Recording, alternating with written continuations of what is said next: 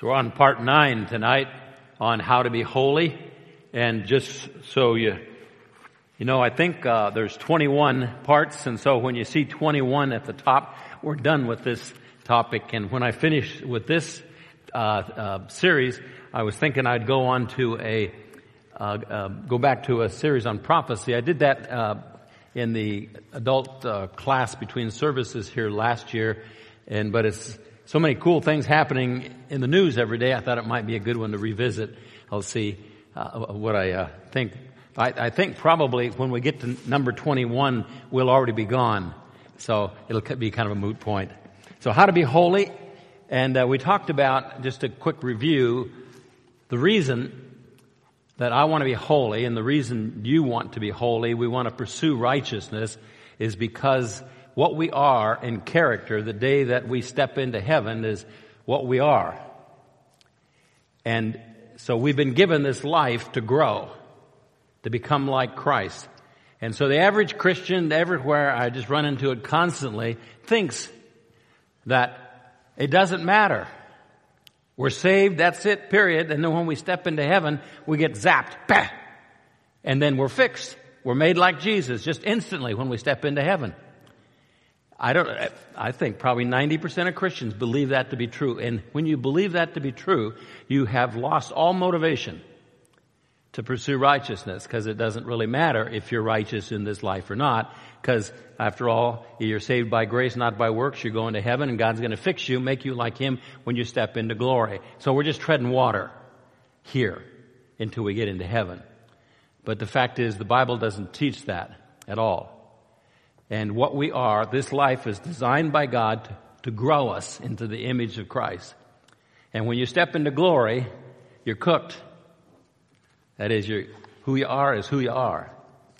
And you may think, well, it doesn't matter. Well, it does. Because those who are most like Christ will enjoy Him most. Those who are most like Christ, He will enjoy most. And so I like to go fishing with people who are like me. I don't take my little grandkids because they're a pain in a boat. I love them to death, but I'm not taking them fishing. And so we get to heaven and we go fishing. Jesus is going to go fishing with the ones that are like him in character. And so the term to be like Jesus in character that's in the New Testament repeatedly, a dozen times you will find it is the word perfect perfect. That doesn't mean sinless. It means grown up, mature, like Christ. And so you see James as an example.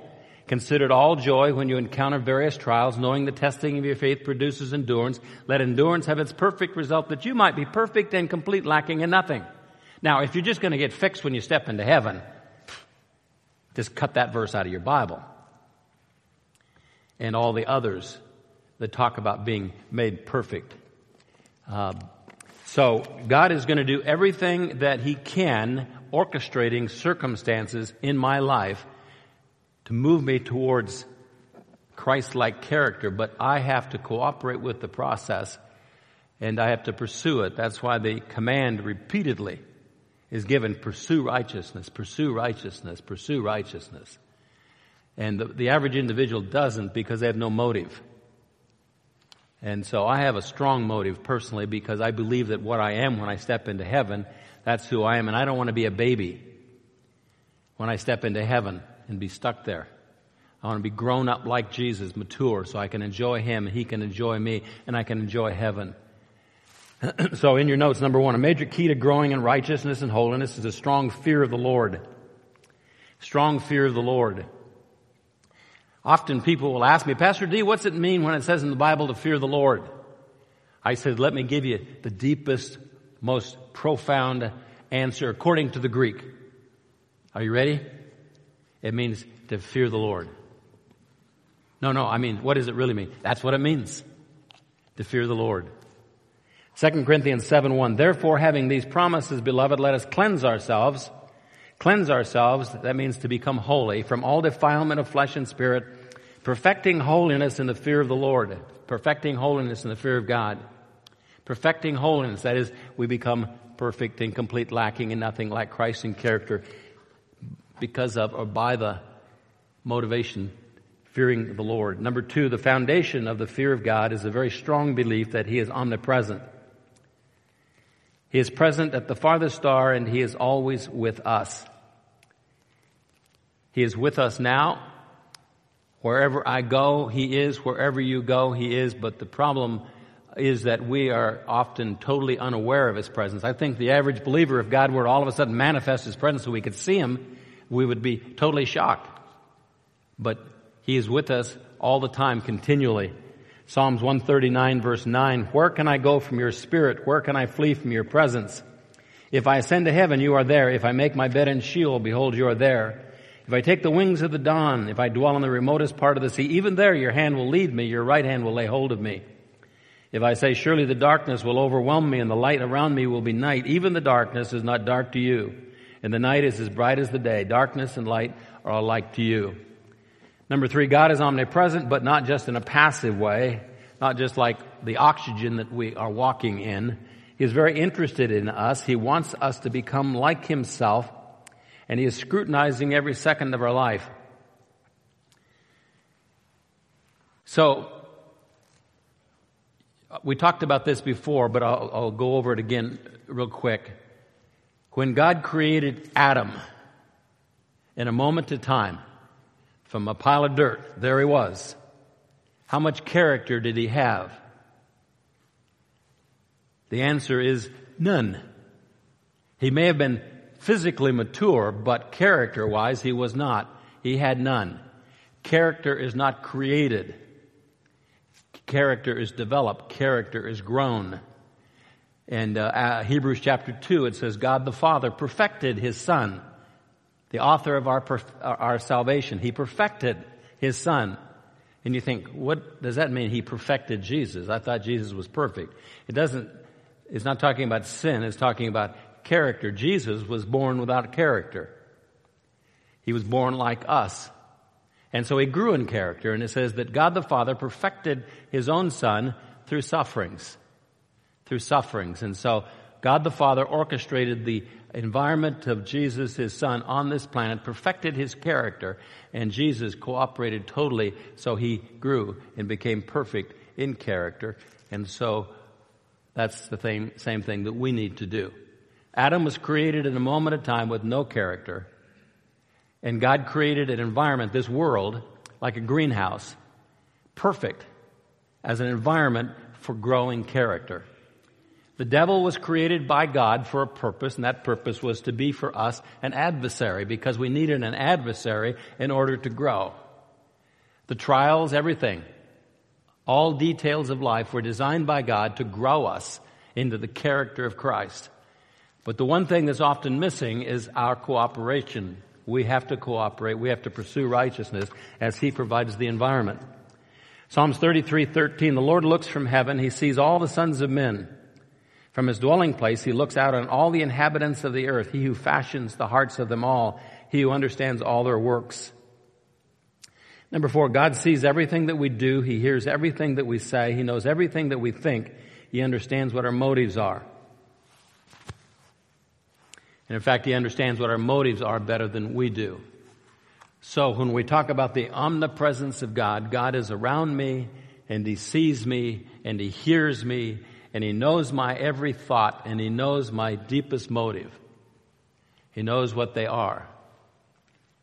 And from His observation of my life and my words and my thoughts and my motives, uh, He knows where I'm at on the scale of no character to perfect character.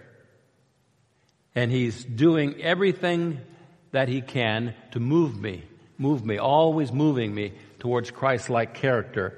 Psalms 139 verse 1, you have searched me and known me. You know when I sit down, when I rise up. You understand my thought from afar. You scrutinize my path and my lying down and are intimately acquainted with all my ways. Even before there is a word on my tongue, behold, O Lord, you know it all. You have enclosed me behind and before, laid your hand upon me. Such knowledge is too wonderful for me. It is too high. I cannot attain to, attain to it. Number five, as God watches us, uh, watches our, uh, us live our lives, He rewards good behavior and He disciplines wrong behavior in order to motivate us to live righteously. So He's motivating us in this life, and He's also motivating us by uh, the judgment seat of Christ and the fact that who we are, what we are, the day we step into heaven is who we are. And so because we don't think very well about the future eternity, then God motivates us every single day by the quality of our life. Deuteronomy 28, 1, I, now it shall be if you diligently obey the Lord your God, being careful to do all his commandments, which I command you today, the Lord your God will set you high above all the nations of the earth. All these blessings will come upon you, overtake you, if you obey the Lord your God. Blessed shall you be in the city, blessed shall you be in the country, blessed shall be the offspring of your body, and the produce of your ground, and the offspring of your beasts, the increase of your herd, the young of your flock. Blessed shall be your basket, your kneading bowl. Blessed shall you be when you come in, blessed shall you be when you go out. That's a lot of blessings.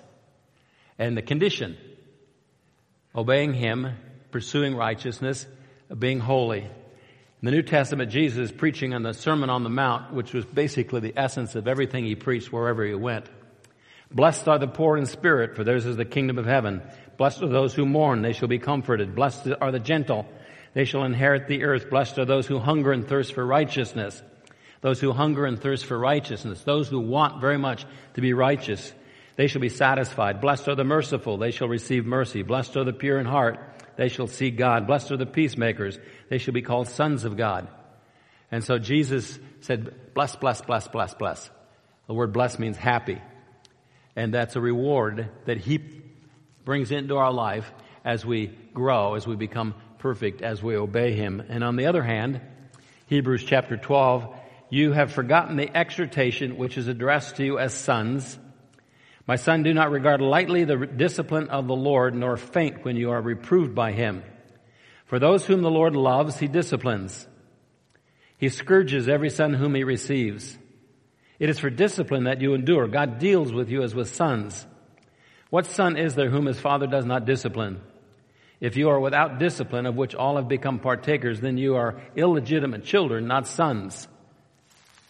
Furthermore, we had earthly fathers to discipline us and we respected them. Shall we not much rather be subject to the Father of spirits and live? they disciplined us for a short time. It seemed best to them. He disciplines us for our good so that we may share His holiness. So that we may share His holiness. That we may become like Him in character. So if that doesn't matter, He's just going to fix us. Why bother? that we may share his holiness. All discipline for the moment seems not to be joyful, but sorrowful. Yet to those who have been trained by it, afterwards it yields the peaceful fruit of righteousness. And so God is working in my life and in yours to produce in us the character of Christ, uh, holiness, righteousness.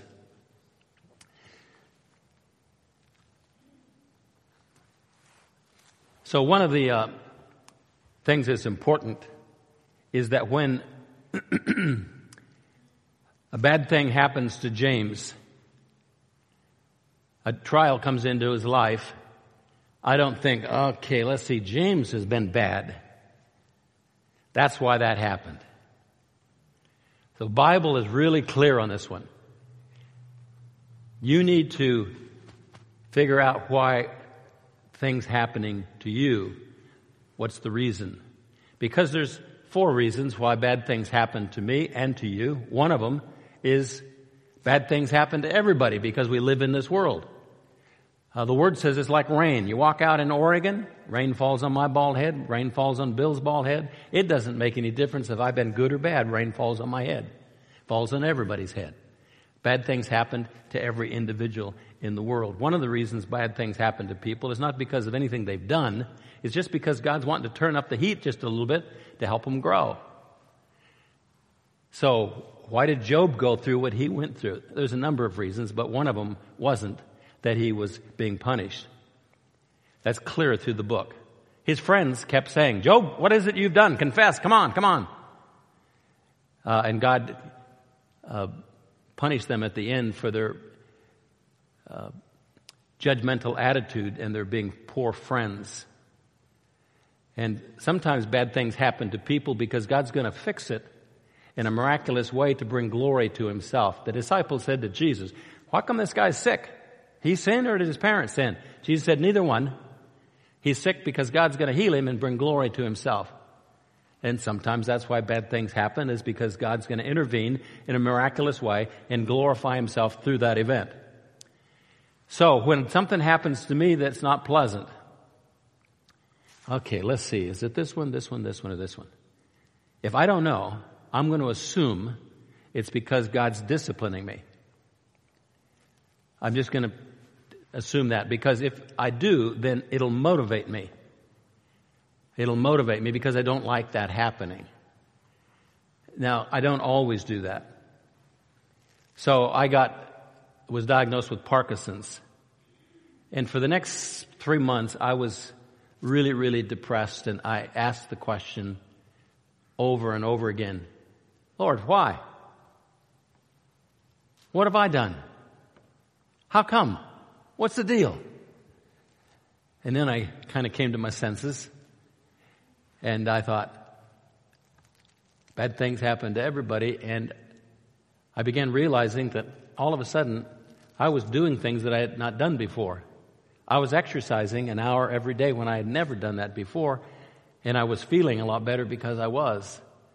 And I was, because of that discipline, I was reading my Bible more faithfully. I was memorizing scripture better. And a whole lot of things changed. I told somebody the other day, the best thing ever happened to me was getting Parkinson's.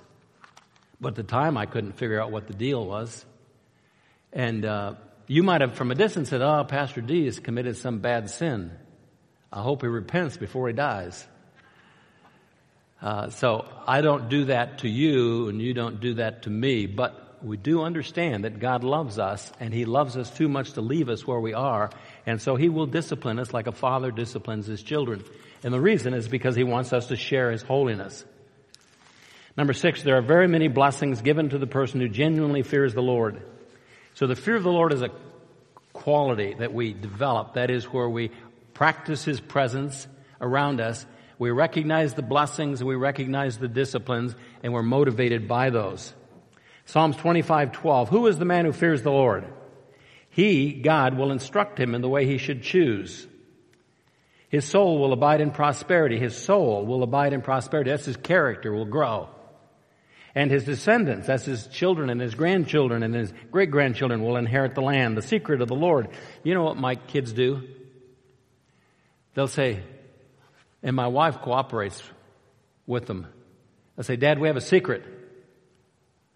I'll say, oh, okay, what is it? We're not telling. And it will aggravate me terribly. And they wait for me to beg. Come on, come on. Tell me the secret. No, we're not telling you the secret. I don't think they ever had a secret. They just decided to say they had a secret so they could see me be irritated and aggravated, and then I'll tell Patty, Patty, would you talk to those kids and tell them to quit doing that? But look at this. The secret of the Lord is for those who fear him, and he will make them know his covenant. And so the deep things of the Lord I will know because I fear him. Psalms 33, 18. Behold, the eye of the Lord is on those who fear him, on those who hope for his loving kindness, to deliver their soul from death, to keep them alive in famine. Psalms 34, 7. The angel of the Lord encamps around those who fear him and rescues them. Psalms 34, 9. Oh, fear the Lord, you his saints, for to those who fear him there is no want. Psalms 103:10 He has not dealt with us according to our sins nor rewarded us according to our iniquities. For as high as the heavens are above the earth so great is his loving kindness toward those who fear him. As far as the east is from the west so far as he removed our transgressions from us.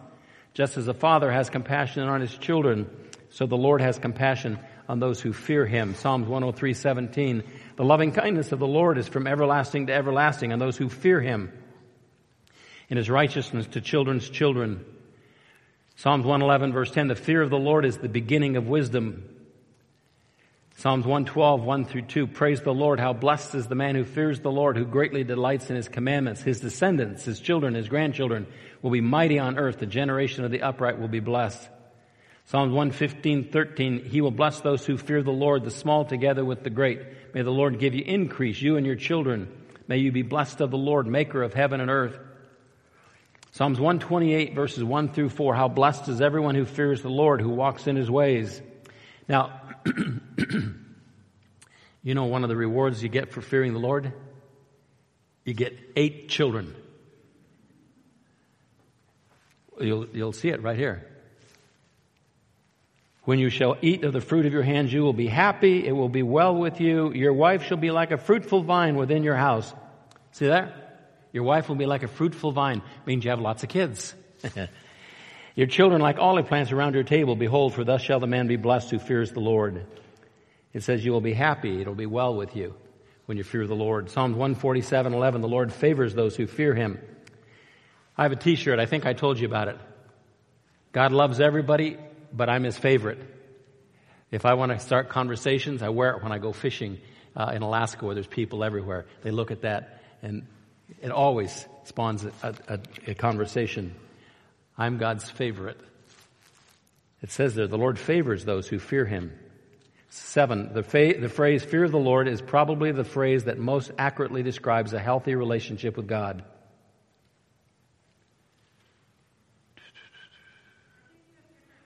I got the wrong notes. That's next week's sermon. Huh. Let's see. How did that get in there?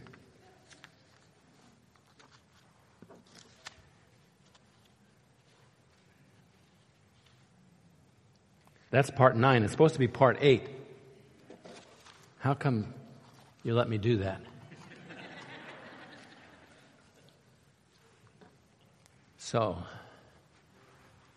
we'll get a couple of options. I can try to guess what's in the lines. I'll just use the screen. Okay, put the next slide up there, please. Huh? I kind of messed it all up. Probably you're probably scratching your head trying to figure out where I was. I'm sorry. I don't know how I did that. I just grabbed the wrong notes. Okay, six says God watches us live our lives. He rewards good behavior in order to motivate us to live righteously.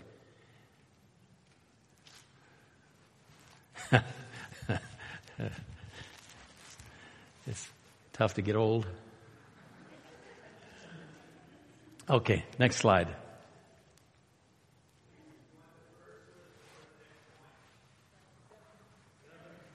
Is this the end of the sermon? I can't hear what anybody's saying, so.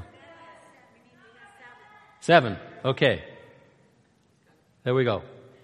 God also disciplines wrong behavior in order to cause us to repent and pursue righteousness. So I kind of said that, just in a different way. So next sermon's got a little review at the front.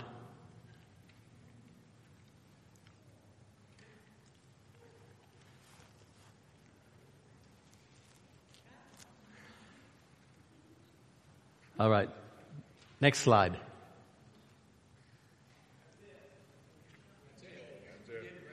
Huh? That's the sermon? Wow, that's a short one. You know, I went fast because ah, it was review, but it wasn't supposed to be review. So, huh, sorry about that. We'll get done early for prayer. Uh, let me just tell you a couple of stories. Back when uh, we were just in the old sanctuary, we didn't have any other buildings. When we first built it, inside the, the back part, there were no walls. And uh, we had folding partitions when we wanted classrooms, and then we opened it up when we wanted to have a big party. And so I was walking down where the present kitchen is in the front part, and those were partitions. And we built them ourselves out of paneling and two by fours with hinges. So there was about a quarter inch crack between each of the two foot panels that folded up uh, when you wanted to open it up. And so I'm walking down there, and I heard my son Sam, who at the time was about eight, nine, ten, somewhere in there, in the classroom, uh, the other side of the wall, and he was not. Uh, it didn't sound like he was being good. So I stopped and I peeked through the crack, watched him for a few minutes, and I was right. He was not being good, not at all. So there was a door in the thing, and I walked to the back, opened it, walked in, sat down. And he cut uh, uh, out of the corner of his eye, saw me, and his behavior changed totally. He became the best kid in the class. And so I stayed there until the class was over. And then when we got home that afternoon, I said, Sam, do you remember when I stepped into your class? He said, yes. I said, before I did, I stopped and I peeked through the crack in the thing. I watched you for several minutes and you were being very bad. So every time I walk by that wall, I'm going to stop and watch you and see how you're doing. And if you ever act like you did today, again, you're going to dig a ditch from here to Jefferson. You understand? He said, Yes, sir. So, a couple of weeks went by and I asked Mrs. Lee, I said, Mrs. Lee, how's my son Sam been doing? He's been very good. Just good as gold. But he's kind of developed this little tic. I said, What do you mean? He keeps looking at the wall. what do you call that? It's the fear of dad. So when I'm present, his behavior elevated tremendously. Fear of God is being aware of his presence, recognizing he sees what we do, he hears what we say, he knows what we think, he knows our motives, and he's constantly rewarding right behavior and disciplining wrong behavior. All the time. Do not be deceived. God is not mocked. Whatever you sow, that's what you will reap. And so, I don't know about you, but I like catching fish as opposed to not catching fish. And so there was a stretch up in Alaska this last year. I mean, I always catch fish and I usually catch more than anybody else, but there was this half a day period where I didn't catch a single fish and everybody was catching fish. And I'm thinking, what's the deal here? Then I had a thought. I've been up here for five days and I have not read my Bible one time. Now, I don't know if that thought came from the Lord or not, but I automatically assumed that catching no fish was not an issue of skill because I was doing the thing I always do. And it wasn't an issue of no fish because everybody else was catching fish. What other reason could there be? Is it just random? Just arbitrary? Just happened to be? I just assumed whether it was true or not, that God was getting my attention. And so I thought, oh, yeah. So I prayed a little prayer. I said, Lord, I repent. When I get back to the cabin, I'm going to read my Bible. I'm going to read it for two hours straight. I'm going to catch up. I don't know whether I'm catching, not catching fish because of that, but I know that's not what I should be doing. That's a wrong thing to do. Now, it could have been just coincidence, but uh, fish on. Thank you, Lord. Thank you. So, say, I, I don't know, but I'm of the opinion. I journaled in my journal. I think I might have even written a blog about it. Today, the Lord disciplined me. That a big deal, not catching fish? But it was for me. And it wasn't uh, that big a sin, though uh, it's one I preach at you all about all the time. And so I repented and things changed. So live life paying attention to what's coming into your life all day long. Recognize that God continually rewards right behavior, continually disciplines, scourges those whom He loves for wrong behavior, and examine your own life. Figure out what is it I'm doing? How am I acting? What's pleasing the Lord? What isn't? We're pursuing righteousness and God's going to help us. He's going to coach us. He's like a potter with a piece of clay, molding and shaping us into the image of Jesus. And so, the fear of the Lord, perfect holiness in the fear of God. Have you haven't memorized that verse, 2 Corinthians 7 1? I recommend you do that. Perfecting holiness in the fear of God. The fear of God is you're aware of His presence all the time, as clearly as if you could see Him. You recognize that He sees everything you do, He hears everything you speak, He knows everything you think, and He knows your motives better than you do. And so I take every thought captive to the obedience of Christ because I know He knows what I'm thinking. One of the rewards and lack of rewards that I take seriously is God giving me more to do, putting me in the game instead of keeping me on the bench. Nobody does anything for God unless He gives it to you to do. And He gives it to you to do as a reward. And so I'm always saying, Lord, give me more, more. I want more to do. I want to reach more people. and I don't want to be on the bench. And so when a thought pops into my head that's wrong, you can't see what it is. You don't know what it is, but I know God does. And so I immediately set my mind on a verse I've memorized that's contrary to that thought. If it's a prideful thought, if it's an arrogant thought, if it's a critical, judgmental thought, then a verse that I go to is uh, 1 Peter 5 5. God is opposed to the proud, but gives grace to the humble. And several other I have memorized in that regards. And uh, if it's an immoral thought, I go to 2 uh, Timothy 2 20. If a man cleanses himself from these things, he will be a vessel for honor, sanctified, useful to the master, prepared for every good work, prepared for every good work, useful to the master if he cleanses himself.